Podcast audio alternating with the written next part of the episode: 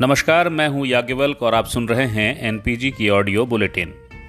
मुख्यमंत्री भूपेश बघेल ने प्रधानमंत्री नरेंद्र मोदी से आग्रह किया है कि चूँकि अब प्रदेश में कोरोना की पहले जैसी स्थिति नहीं है और छत्तीसगढ़ लगातार ऑक्सीजन की आपूर्ति देश भर में करता रहा है, इसलिए ऑक्सीजन की 80 फ़ीसदी हिस्से को अस्पतालों को, जबकि 20 फ़ीसदी हिस्से को उद्योगों को देने की मंजूरी दें ताकि ये उद्योग भी अपना काम कर सकें।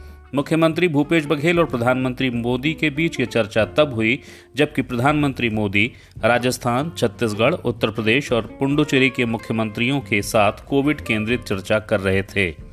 इसमें मुख्यमंत्री बघेल ने राज्य द्वारा किए गए इंतज़ाम का विस्तार से ब्यौरा दिया। सीएम भूपेश बघेल ने प्रधानमंत्री नरेंद्र मोदी से पर्याप्त मात्रा में वैक्सीन उपलब्ध कराने का भी आग्रह किया है।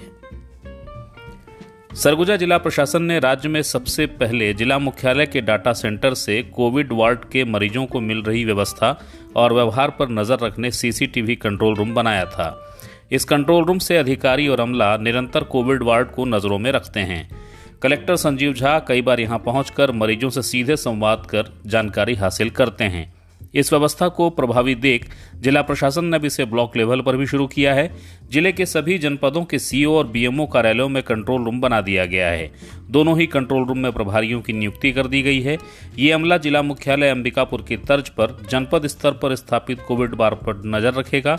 साथ ही बेड की उपलब्धता समेत सारी जानकारियाँ वहाँ से उपलब्ध हो सकेंगी। कोरोना की वैक्सीन लगाने के रजिस्ट्रेशन के लिए बना छत्तीसगढ़ सरकार का ऐप सी का क्रैश हो गया है और लगातार कवायद जारी है कि इसे बनाया जा सके। स्वास्थ्य विभाग की ओर से बेहद तल्ख पत्र चिप्स को भेजा गया है, जिसमें उल्लेखित है कि सी सीजी टीका पोर्टल ठीक से नहीं चलने की शिकायत सभी जिलों से मिल रही है। स्वास्थ्य विभाग की ओर से इस बात पर नाराज़गी जताई गई है कि कोई भी व्यक्ति इस मसले को लेकर दूरभाष पर उपलब्ध नहीं होता है। स्वास्थ्य विभाग की ओर से इस पत्र की प्रतिलिपि सभी कलेक्टरों को भेजी गई है, जिसमें उल्लेख है कि जब तक सीजी टीका पोर्टल पूरी तरह से चालू नहीं कर लिया जाता, तब तक सभी जिलों में मैनुअल टीकाकरण का काम चालू रखा जाए। देर शाम, हालाँकि करीब छह बजे के पास चिप्स की ओर से जानकारी दी गई है कि सीजीटी के ऐप में आए तकनीकी गतिरोध को दूर कर लिया गया है और अब वह सुचारू रूप से काम कर रहा है।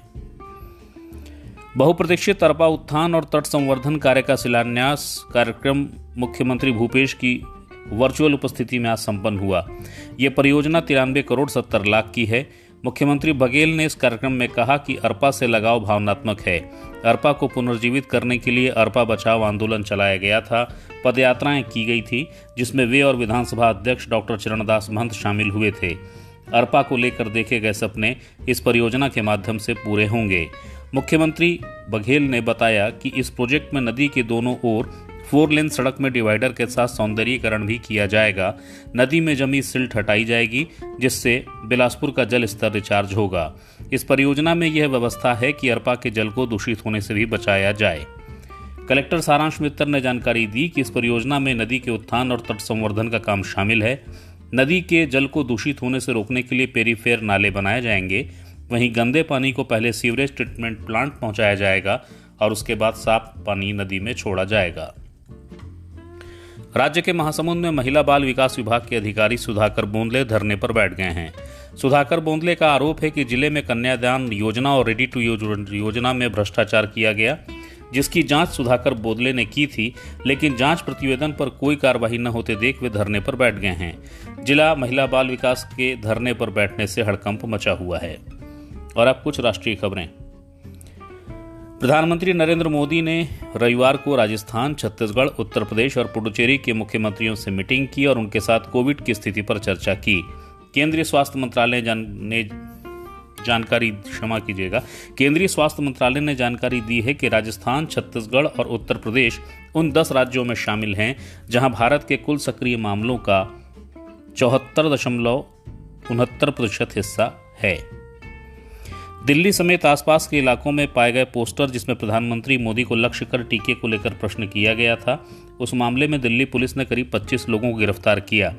इस कानूनी कार्रवाई के तत्काल बाद कांग्रेस सांसद राहुल गांधी ने वही पोस्टर ट्वीट किया और खुद को गिरफ़्तार करने की चुनौती दी है। इस पोस्टर पर लिखा है, मोदी जी, हमारे बच्चों की वैक्सीन विदेश क्यों भेज दिए? पश्चिम बंगाल में राज्यपाल जगदीप धनकर और टीएमसी के बीच बयान की कटुता बढ़ती जा रही है। राज्यपाल जगदीप धनकर ने हिंसाग्रस्त इलाकों के दौरे का फिर ब्यौरा जारी किया है। ट्विटर पर राज्यपाल ने लिखा है, चुनाव के बाद लोगों का जीवन अकल्पनीय रूप से बर्बाद हो गया। निराश लोग लोकतंत्र और कानून से उम्मीद खो रहे हैं। संविधान से इस तरह के भटकाव को नज़रअंदाज नहीं किया जा सकता। वहीं टीएमसी ने राज्यपाल के दौरे और बयान को लेकर तीखे शब्दों के साथ टिप्पणी की है कि राज्यपाल प्रदेश में राष्ट्रपति शासन की भूमिका बनाने की कोशिश में हैं। और आज के समाचार, बस यहीं तक। कल मैं फिर हाजिर हूँगा कुछ नई खबरों के साथ। तब तक के लिए नमस्कार।